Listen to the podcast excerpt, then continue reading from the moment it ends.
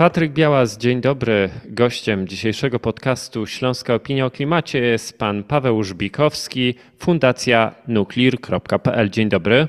Dzień dobry. Co się tak naprawdę dzisiaj dzieje w Zaporoskiej Elektrowni Jądrowej? Dlatego, że kiedy rozmawialiśmy przed kilkoma miesiącami, rozpoczynała się agresja, czy wojska rosyjskie wkroczyły na teren elektrowni zaporoskiej i co tak naprawdę wydarzyło się przez ostatnie kilka miesięcy, a co zaczęło się przed kilkoma, kilkunastoma dniami? E, tak, rozmawialiśmy na początku marca e, po zajęciu elektrowni zaporoskiej przez wojska rosyjskie. E, te zajęcie miało miejsce na początku marca, w drugim tygodniu e, konfliktu e, na Ukrainie, e, zajęcia e, Ukrainy przez, e, przez Rosję. E, dokładnie sama elektrownia została zajęta w nocy z trzeciego na czwartego marca. Wtedy już pojawiły się pierwsze niepokoje, ponieważ samo zajęcie elektrowni jądrowej doprowadziło do naruszenia międzynarodowych konwencji, które mówią, że w żadnym przypadku żaden z ośrodków jądrowych, żadna z elektrowni jądrowych nie może być przedmiotem działań wojennych. Ja przypomnę, że Zaporoska Elektrownia Jądrowa jest największą w Europie elektrownią jądrową. Składa się ona z sześciu bloków W W R tysiąc. Każdy z tych bloków ma moc netto dziewięćset pięćdziesiąt megawatów elektrycznych. Są to bloki drugiej generacji, konstrukcji radzieckiej.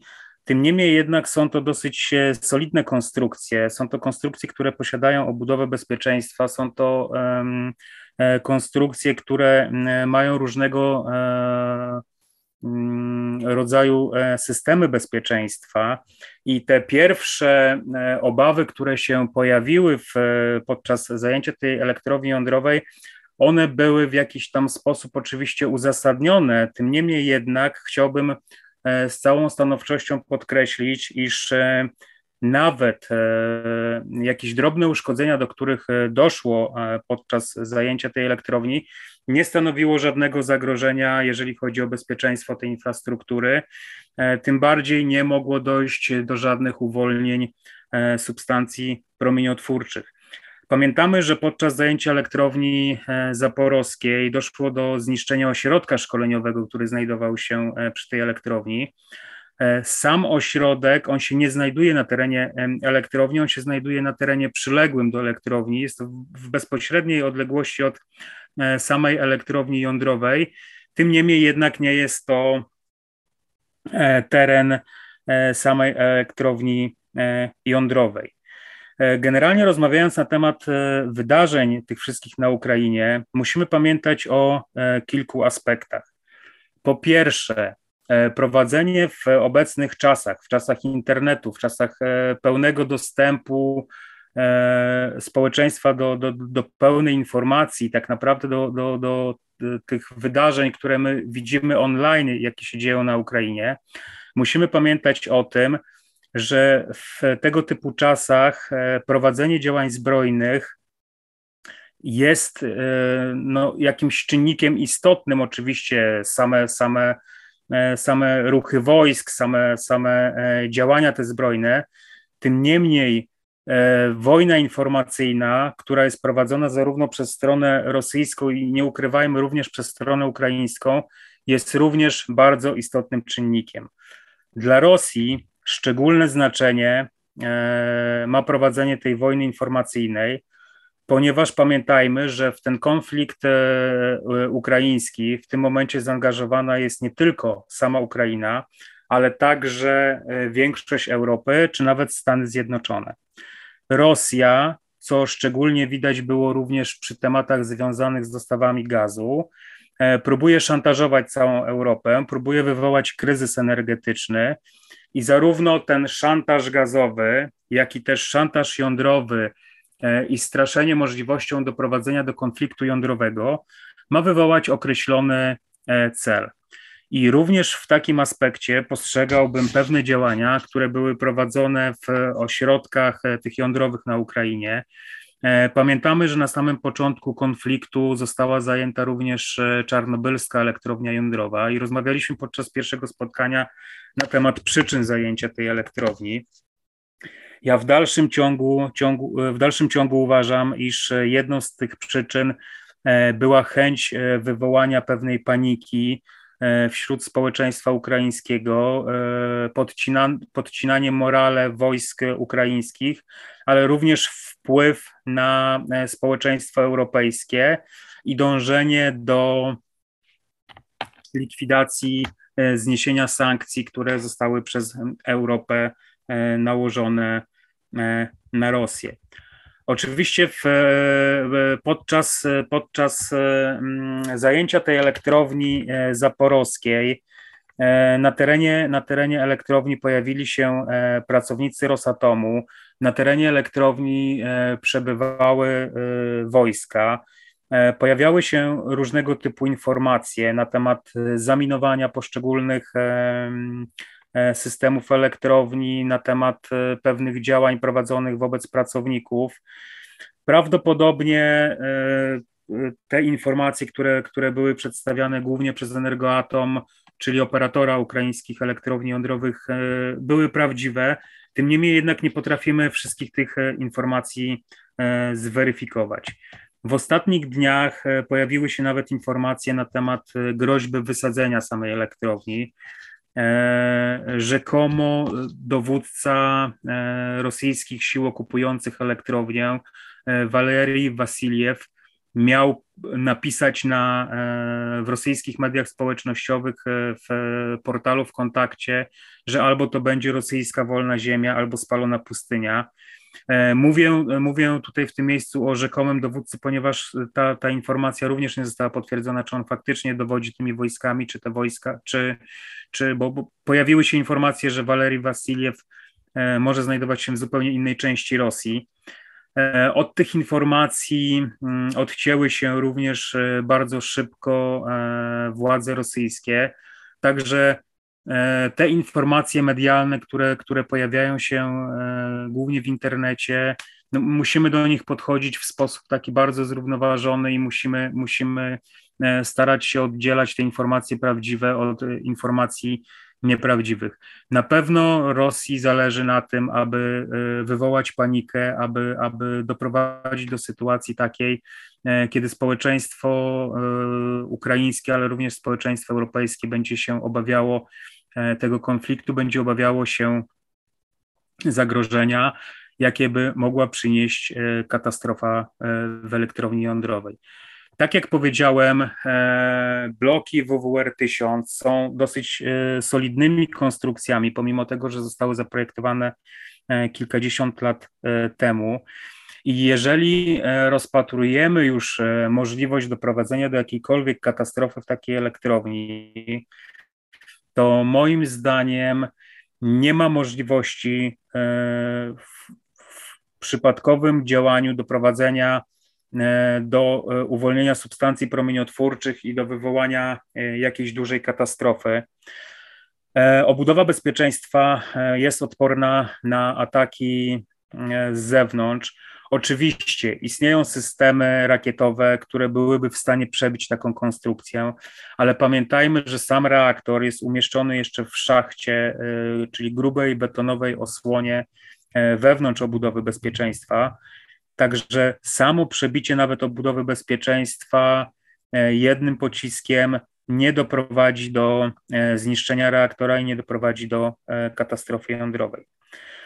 Oczywiście te informacje, które pojawiły się w ostatnich dniach na temat możliwości celowego wysadzenia jakichś systemów elektrowni jądrowej, no je należy rozpatrywać już w sposób troszeczkę bardziej poważny, bo oczywiście nie możemy wykluczyć takiej sytuacji, że ktoś w sposób celowy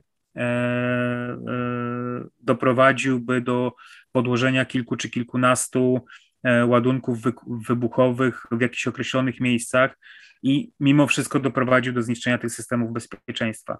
Jednakże w takim przypadku skutki takiego działania byłyby lokalne i uszkodzenie takiej elektrowni nie rodziłoby jakichś większych konsekwencji ani nie doprowadziłoby do uwolnień substancji promieniotwórczych na skalę całej Europy. Skutki byłyby, tak jak powiedziałem, lokalne, sięgające promieniu kilkunastu kilometrów. Także z perspektywy nawet działania wojsk rosyjskich tego typu działanie no nie miałoby jakiegoś większego celu. Tak jak powiedziałem na samym początku, wszystkie te działania, które są prowadzone w tej chwili na terenie Zaporoskiej Elektrowni, mają wywołać i doprowadzić do sytuacji takiej, gdzie strach doprowadzi do przełamania jakiegoś tego impasu związanego z nakładaniem coraz to większych sankcji na Rosję. Pojawiły się również w ostatnich dniach informacje, jakoby Rosjanie próbowali odłączyć Zaporoską Elektrownię Jądrową od systemu ukraińskiego, ponieważ dotychczas elektrownia ta cały czas pracowała na rzecz ukraińskich sieci i próbować przyłączyć ją do systemu okupowanego od dwa tysiące czternastego roku Krymu. I w mojej ocenie technicznie taka możliwość istnieje. Tym niemniej jednak Rosjanie zabezpieczyliby sobie dostawy energii elektrycznej, z którymi mają problem na Krymie, no ale tracą mimo wszystko możliwość tą, którą wykorzystywali do tej pory, czyli straszenia Europy tym kryzysem jądrowym. Ale czy możemy właśnie tę ostatnią informację, która pojawiła się również w polskich mediach o tym, że Rosjanie odłączają Zaporoską Elektrownię Atomową Ukrainy i przełączają ją na Krym, traktować w kategoriach wojny energetycznej, która dzisiaj toczy się na Ukrainie i na całym świecie? Czy to też można uznać jako element tej wojny, yy, która dokucza nam wszystkim? Jako element wojny wobec tego systemu, wobec kryzysu energetycznego, który się pojawił w Europie, należałoby postrzegać całą tą sytuację w Zaporoskiej Elektrowni Jądrowej. Pamiętajmy, że w ostatnich dniach podejmowane są decyzje, czy, czy próbuje się tak naprawdę zmienić decyzje, które zostały podjęte w dwa tysiące jedenastym roku w Niemczech na temat odejścia od energetyki jądrowej. Coraz głośniej mówi się na temat możliwości pozostawienia w eksploatacji trzech ostatnich bloków jądrowych, które w tym kraju pracują. Nawet rozważa się taką możliwość, aby przywrócić do pracy trzy kolejne bloki, które zostały wyłączone w grudniu zeszłego roku. I w aspekcie właśnie tych decyzji i coraz większych obaw na temat dostaw energii elektrycznej w Europie i na temat coraz większego poparcia również w, przez niemieckie społeczeństwo zastosowania energetyki jądrowej w, w Europie, ten konflikt tak naprawdę ma też i cała ta sytuacja w Zaporoskiej Elektrowni Jądrowej w mojej ocenie ma doprowadzić gdzieś do wystraszenia całego społeczeństwa, destabilizacji tego rynku energetycznego i tak naprawdę na próbie odwrócenia tego trendu, który się w ostatnich tygodniach pojawił, czyli takim już oficjalnym powrocie i poparciu energetyki jądrowej. Jeżeli chodzi o samą techniczną możliwość przełączenia Zaporoskiej Elektrowni Jądrowej, odłączenia jej od systemu ukraińskiego i podłączenia do Krymu, to należy to rozpatrywać tylko i wyłącznie w, w aspekcie próby, że tak powiem, poprawy sytuacji tych okupowanych ziem przez, przez Rosjan.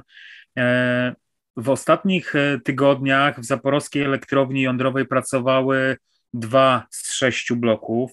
Na samym początku konfliktu były to trzy bloki, z tego co dobrze pamiętam. Dwa bloki były w, podczas prac takich modernizacyjno-konserwacyjnych. Jeden blok był w rezerwie, później kolejny blok do, do rezerwy został odstawiony. Także w samym systemie ukraińskim ta elektrownia na dzień dzisiejszy nie stanowiła jakiejś tam istotnej produkcji.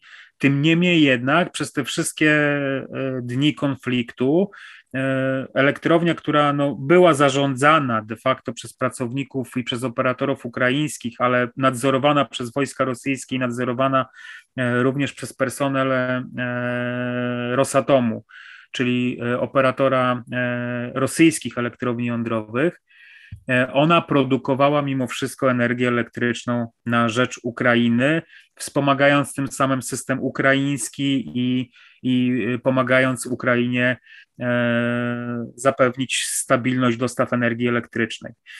E, od czasu konfliktu, e, od czasu dwa tysiące czternastego roku, kiedy Krym został zajęty e, przez Rosjan, Krym został odcięty od systemu energetycznego Ukrainy, podobnie jak ziemie zajmowane na wschodzie Ukrainy, czyli Donbas i okolice, w związku z czym Rosjanie mieli problemy z zasilaniem tych terenów w energię elektryczną. Także ten, tą, tą sprawę rozpatrywałbym tylko i wyłącznie w takich aspektach technicznych, a mniej politycznych i wpływu tutaj na... na decyzje podejmowane w samej Europie. Ja mimo wszystko jeszcze pociągnę ten wątek, dlatego że przed kilkoma miesiącami udało się technicznie przełączyć czy podłączyć sieci energetyczne, elektroenergetyczne Ukrainy i Mołdawii do europejskiego systemu E N T S O E.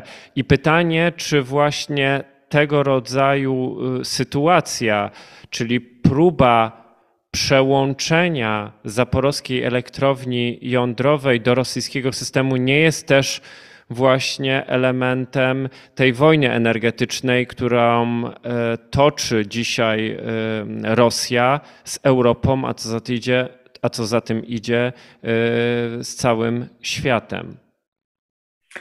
Na pewno jakiś aspekt psychologiczny tutaj można by było wskazać.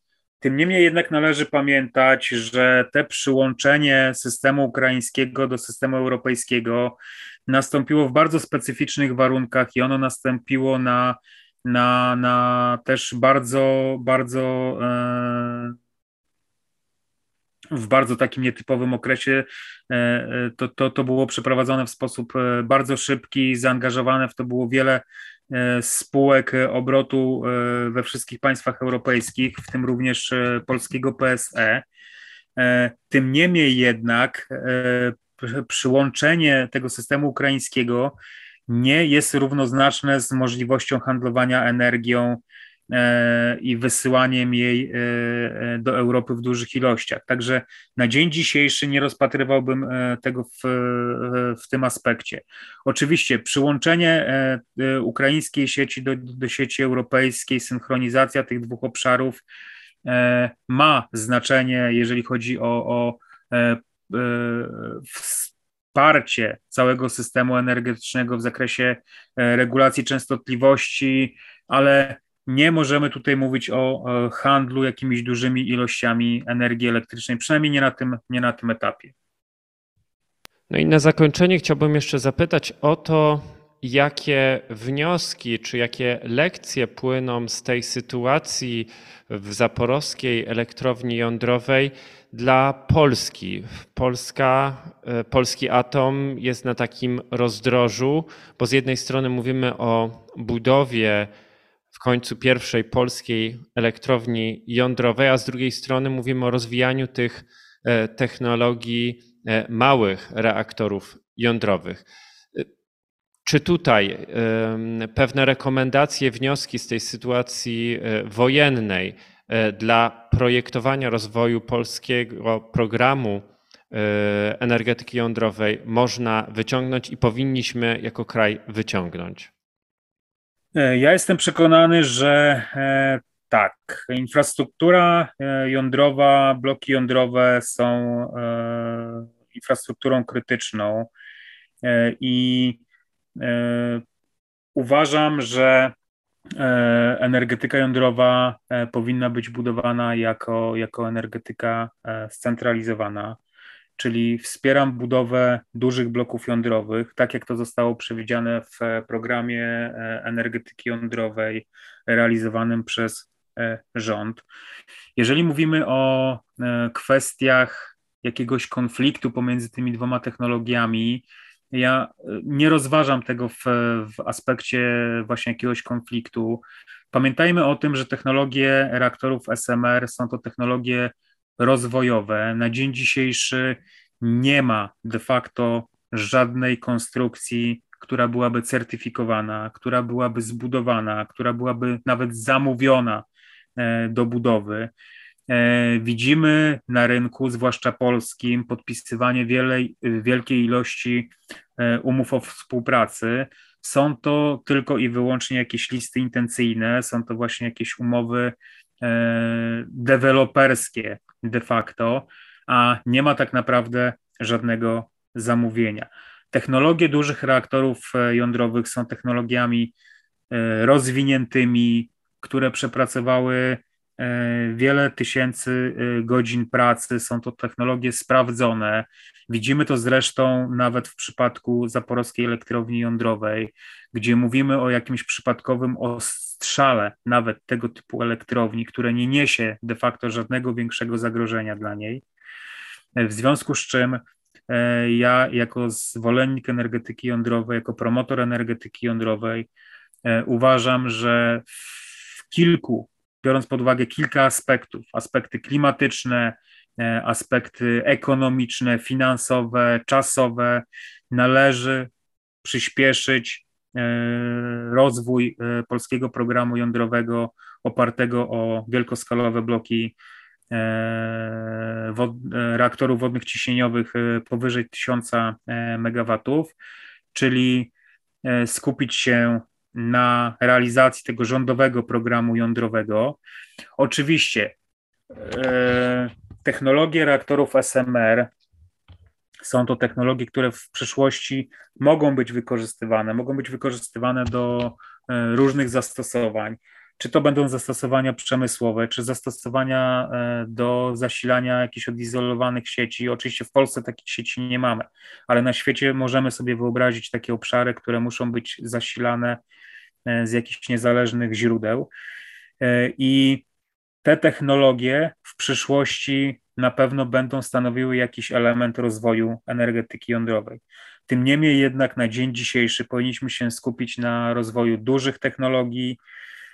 Będzie to na pewno szybsze, tańsze. Ja nie widzę podstaw do tego, aby budowa reaktorów S M R, o których wielokrotnie słyszymy, że ich budowa będzie tańsza czy szybsza. Nie widzę po prostu technicznych podstaw do takiego typu myślenia. Jeżeli mówimy o budowie jednego reaktora o mocy tysiąc megawatów i o budowie, nie wiem, jednego czy nawet dziesięciu reaktorów o mocy dwadzieścia megawatów, to widzimy, że po prostu skala potrzeb, jakich mamy. A pamiętajmy, że cały czas siedemdziesiąt procent polskiego systemu energetycznego to jest pokrywane jest produkcją energii z węgla. My musimy tak naprawdę wybudować dużą ilość stabilnych, czystych źródeł energii, jakimi, jest, jakimi są elektrownie jądrowe w dosyć krótkim czasie i tej mocy musi być dużo. Dla spółek Skarbu Państwa czy spółek, które są zainteresowane rozwojem własnych źródeł energetycznych, polecałbym zainteresowanie się modelem finansowym, który został opracowany zresztą w Polsce przez polskich naukowców. Jest to model S A H O, model oparty o stosowane czy w Stanach Zjednoczonych, czy w Finlandii spółdzielnie, czy rodzaj spółdzielni energetycznych, gdzie spółki energetyczne w, łącząc swoje potrzeby, łącząc swoje zasoby, mogą przystąpić do budowy dużej elektrowni jądrowej i w ten sposób pozyskiwać tanią i czystą energię elektryczną. Bardzo dziękuję za dzisiejszą rozmowę. Gościem dzisiejszego podcastu był pan Paweł Żbikowski, Fundacja nuclear kropka pe el. Dziękuję bardzo. Dziękuję również. Do widzenia.